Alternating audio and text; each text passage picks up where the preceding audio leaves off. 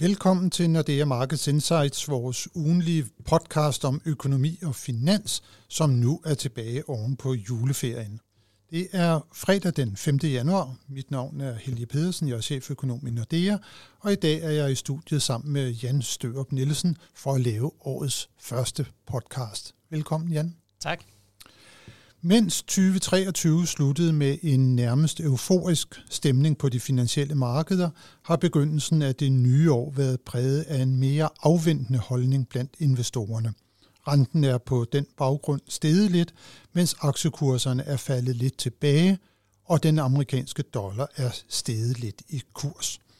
Investorerne afventer ikke mindst nyt om den økonomiske udvikling, som kan få betydning for rentepolitikken fremadrettet.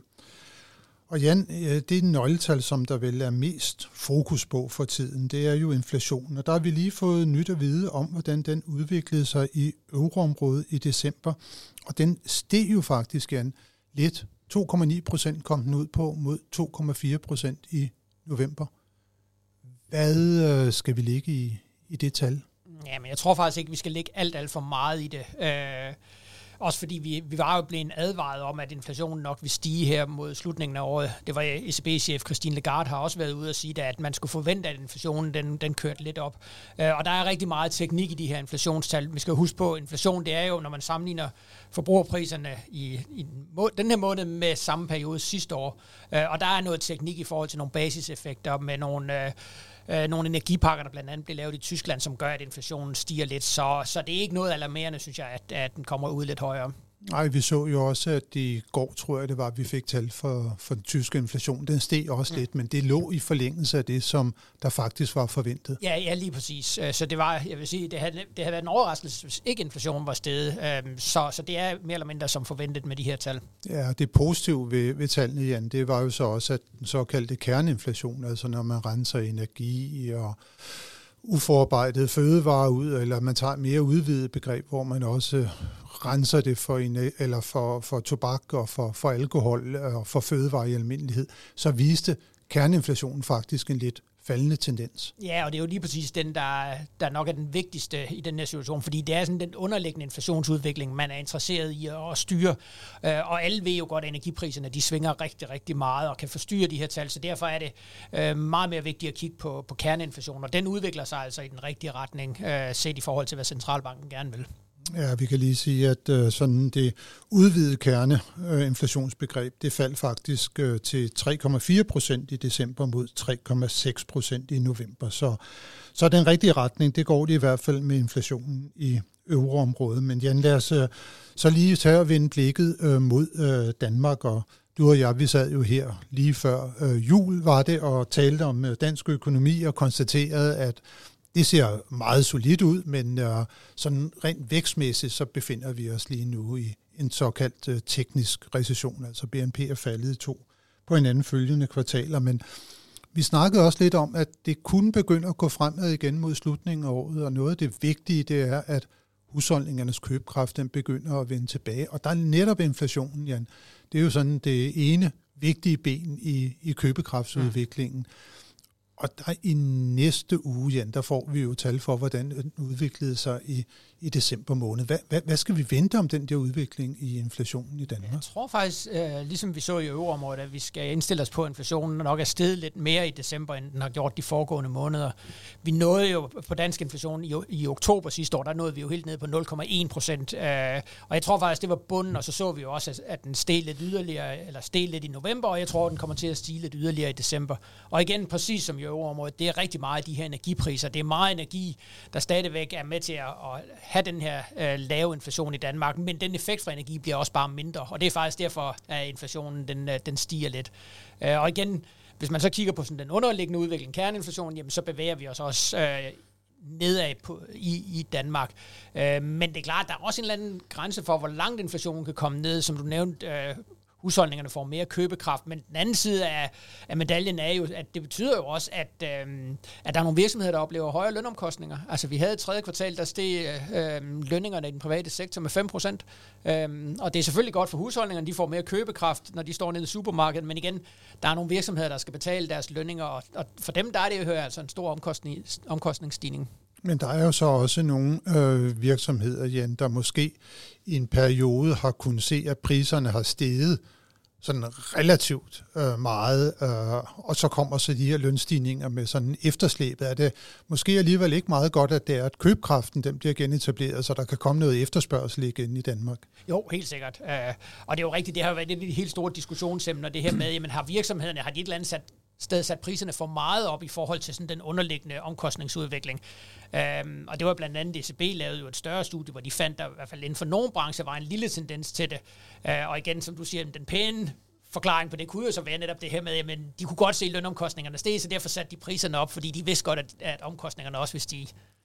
Ja, så, så der er, som du siger, der er øh, et, både den ene og den anden side ja. af, af, af medaljen, men øh, men i hvert fald så købekraften, den kan vi konstatere, den, øh, den er på vej op øh, ja. lige for tiden for danskerne. Og, øh, jo, og det er måske også derfor, vi ikke er så bekymrede for den her. Nu snakker du om, at der var teknisk recession i Danmark, men en af grunden til, at vi ikke er så bekymrede, jamen, det er jo lige præcis det her med, at vi kan se, at husholdningerne får flere penge mellem hænderne. Øhm, og så, så længe arbejdsmarkedet klarer sig så godt, jamen, så er der en stor sandsynlighed for, at det vil betyde, at, at vi får noget mere vækst i dansk økonomi i løbet af, af 2024.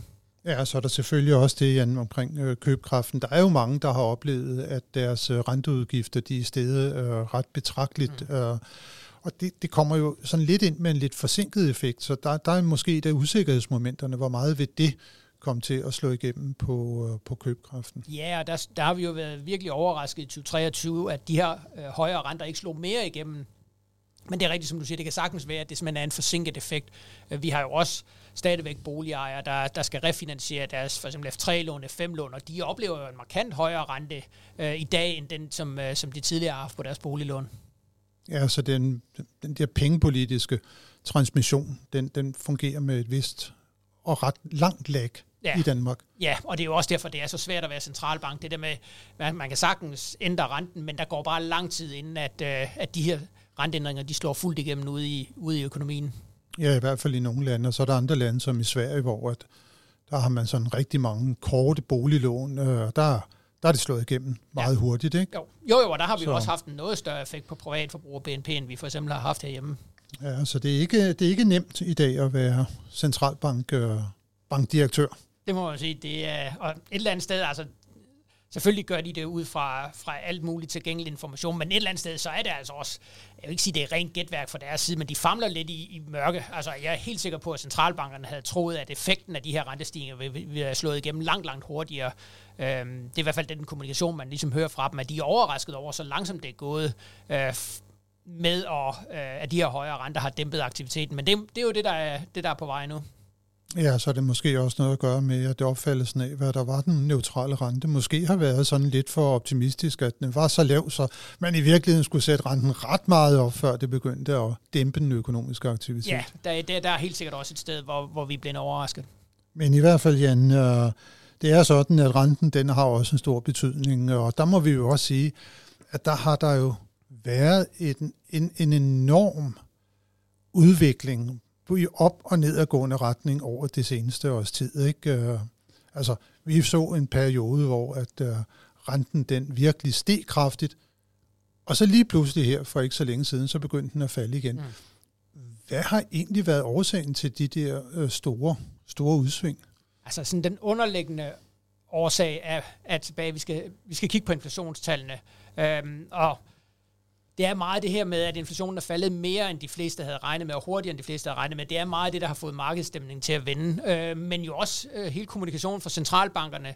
Altså, hvis vi bare går tilbage til sådan noget august-september sidste år, jamen, så var centralbankerne sådan meget klare i spyttet om, at der kunne blive behov for yderligere renteforhøjelser, og man skulle slet ikke begynde at tænke bare på, på rentenedsættelser. Og så der mod slutningen af året, jamen, der, der så vi mere og mere de ændrede kommunikationer og sagde, at vi er, vi er formentlig færdige med at sætte renten op, og øh, man har endda åbnet op for ligesom at begynde at sige, jamen, vi skal nok også til at sætte renten ned igen i løbet af 2024. Så det, er den her kombination af en inflation, der er faldet mere end ventet, og så centralbankerne, der også har skiftet retorik. Det er det, der har udløst de her store rentefald de sidste par måneder. Ja, for de er kommet pludseligt. De er kommet pludselig, og dybest set, så synes jeg også, at det, det har været en overreaktion i markedet, men det er, jo, det er jo typisk det, man ser på de finansielle markeder, at når først tingene begynder at bevæge sig, jamen, så kan de gå meget, meget stærkt, og nogle gange kommer det også til at gå lidt for stærkt, så man så øh, skal, skal køre den anden vej igen. Men betyder det så igen, Jan, at den stigning, som vi har set her, på det allerseneste, mm. at det bare så er en sådan naturlig reaktion mod et lidt for kraftigt rentefald? Ja, jeg tror, der er nogle investorer, der, der sad derhen over juleferien og tænkte, at det var godt nok gået stærkt med, med de rentefald, vi så i, uh, i november-december. Og så er det meget naturligt, at når man så møder ind på arbejde igen, jamen så, så kigger man på de niveauer og siger, jamen det er ikke det er ikke det mest sandsynlige scenarie, at renterne skal så langt ned, øh, og at centralbankerne kommer til at sætte renten så meget ned, som, som man ligesom har priset.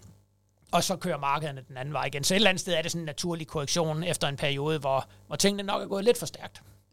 Så hvad er konklusionen på det, Jan, øh, hvis det er, at vi kigger sådan lidt fremad? Altså, vi har jo også i vores prognose, at centralbankerne kommer til at sætte renten ned allerede ja, fra Feds vedkommende her i foråret og ECB til sommer, og Nationalbanken følger efter. Men hvad skal vi regne med sådan i, i, i mellemtiden? Altså vil de her renter så køre yderligere op markedsrenterne, eller vil de igen sådan begynde at indstille sig på, at jamen, rentesænkningerne kommer snart, og de kan blive mange? Jamen, vi, altså, vi har i vores prognose, at, undskyld, at renterne skal køre lidt yderligere op her over de næste par måneder. Igen, fordi det simpelthen var gået for stærkt i slutningen af sidste år.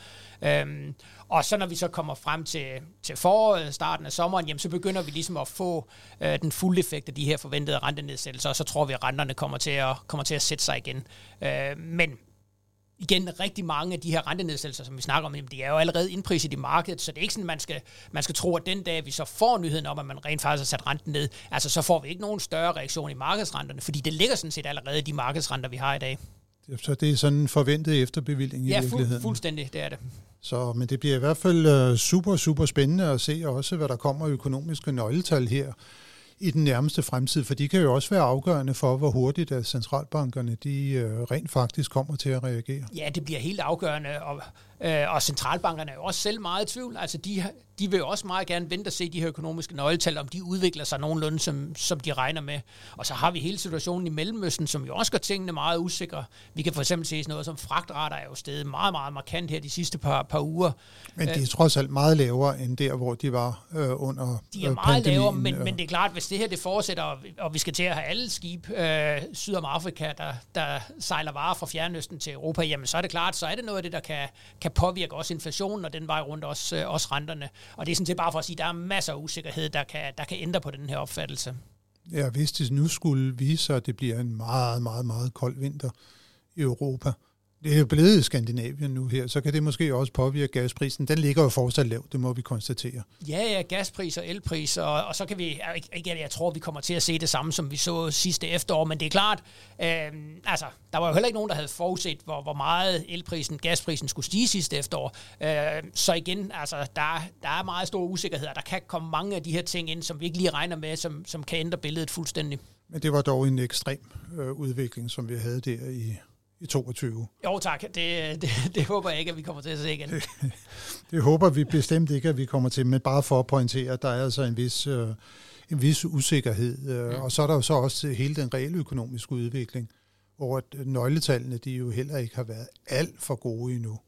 Nej, det må vi sige specielt øvreområdet, tysk økonomi, som vi snakkede om tidligere, altså, de, er, de er udfordret. Øh, og det, det er selvfølgelig også noget af det, der kommer til at presse centralbankerne til at sætte renten ned, netop fordi de kan godt se, at aktiviteten er så, er så lav. Men så igen kan man også sige, jamen, hvis vi så kigger på arbejdsmarkederne, så kan vi jo ikke se den helt store effekt af den her afmatning. Vi har stadigvæk meget, meget lav arbejdsløshed i USA, i øvreområdet, det har vi også herhjemme. Øh, så der er sådan mange ting, som ikke, øh, som ikke opfører sig helt, som de plejer som ikke opfører sig helt som de plejer. Men hvordan de kommer til at opføre sig fremadrettet, Jan, det får vi jo noget at vide om i næste uge. For i næste uge, der kommer der nemlig nogle øh, vigtige nøgletal, blandt andet for tysk økonomi, der kan vise om denne her svage udvikling, som vi har set over ja, det seneste mere end, end et års tid i Tyskland, om den fortsætter, fordi der kommer nemlig nye tal både for ordre øh, indgangen i industrien og også for selve industriproduktionen. Industrien har jo en stor betydning for, for tysk økonomi. Men ellers, Jan, så skal vi jo især holde øje med nogle vigtige inflationstal. Vi har allerede været inde på, på det måske for dig og mig allervigtigste, nemlig den hjemlige danske inflation. Og der siger du altså, at der skal vi regne med, at den kommer til at stige. Ja, vi skal formentlig lidt. op i underkanten af, af 1%. Vi har blandt andet jo haft nogle afgiftsstigninger her fra årets start. Øh, benzinprisen er, er steget, dieselprisen er steget, elektricitetsprisen har også fået et lille nyk opad på grund af nogle afgiftsstigninger. Så der er meget, der taler for, at, øh, at vi kommer lidt højere på, på inflationen. Så lidt højere inflation herhjemme, og så kommer der også tal for, øh, for, for Norge, øh, og der har udviklingen jo været præcis modsatte af den herhjemme. Altså den har jo nærmest været stigende i Norge, og det får vi også besked om, det fortsat øh, i december måned. Også øh, ja, og så der har vi også haft en, øh, en centralbank, der sådan også øh, har været meget, meget aggressiv. Måske også lidt for at bekæmpe den svage norske krone, men den er jo faktisk styrket temmelig kraftigt, netop fordi man siger, jamen der bliver man nødt til øh, at, at ligesom fortsætte med den her stramme pengepolitik et godt stykke tid nu, fordi inflationsudviklingen opfører sig, som den gør. Ja, men altså, som sagt, en meget, meget høj inflation herhjemme. Mm. Inflationen lå i november på hele 4,8 procent i Norge, og kerneinflationen var næsten op på 6 procent, så det er altså en noget mere dramatisk udvikling, som man har der end her. Ja, det er voldsomt, og de er selvfølgelig også påvirket af, at deres valuta er blevet svækket så meget, så de varer, som de skal købe ud udlandet, jamen de er jo blevet meget dyre, når, når øh, det bliver omregnet til norske kroner. Ja, og så får vi jo altså det, der er nok for allerstørst betydning for de finansielle markeder næste uge, der får vi inflationstal for USA, øh, og det bliver så øh, den, øh, den 11. Det er om torsdagen, hvor at vi får tallet for den amerikanske inflation i december måned, og igen, den lå jo på, på 3,1 procent i november med en faldende tendens. Mm. Kerneinflationen lå på 4 procent. Skal vi vente, at den inflationstakt den fortsætter nedad i yeah, december måned? Det tror jeg, og det er jo i hvert fald også det, der er helt klart forventningen hos den amerikanske centralbank. De ser jo meget det her drømmescenarie med, at øh, man får en blød landing, og så får man stille og rolig inflationen til at køre tilbage mod 2 procent. Øh, det er i hvert fald det, som centralbanken tror på, og det er jo også meget det tema, som, som markederne køber ind i. Så altså en uge øh, med stor fokus på inflationsudviklingen igen igen fristes man nærmest til at sige, som vi står overfor. Tak øh, Jan for at være med i dag, og stor tak til alle jer, som har lyttet med. Det håber vi, at I også vil gøre i næste uge, hvor vi igen er tilbage med nyt fra de finansielle markeder. thank you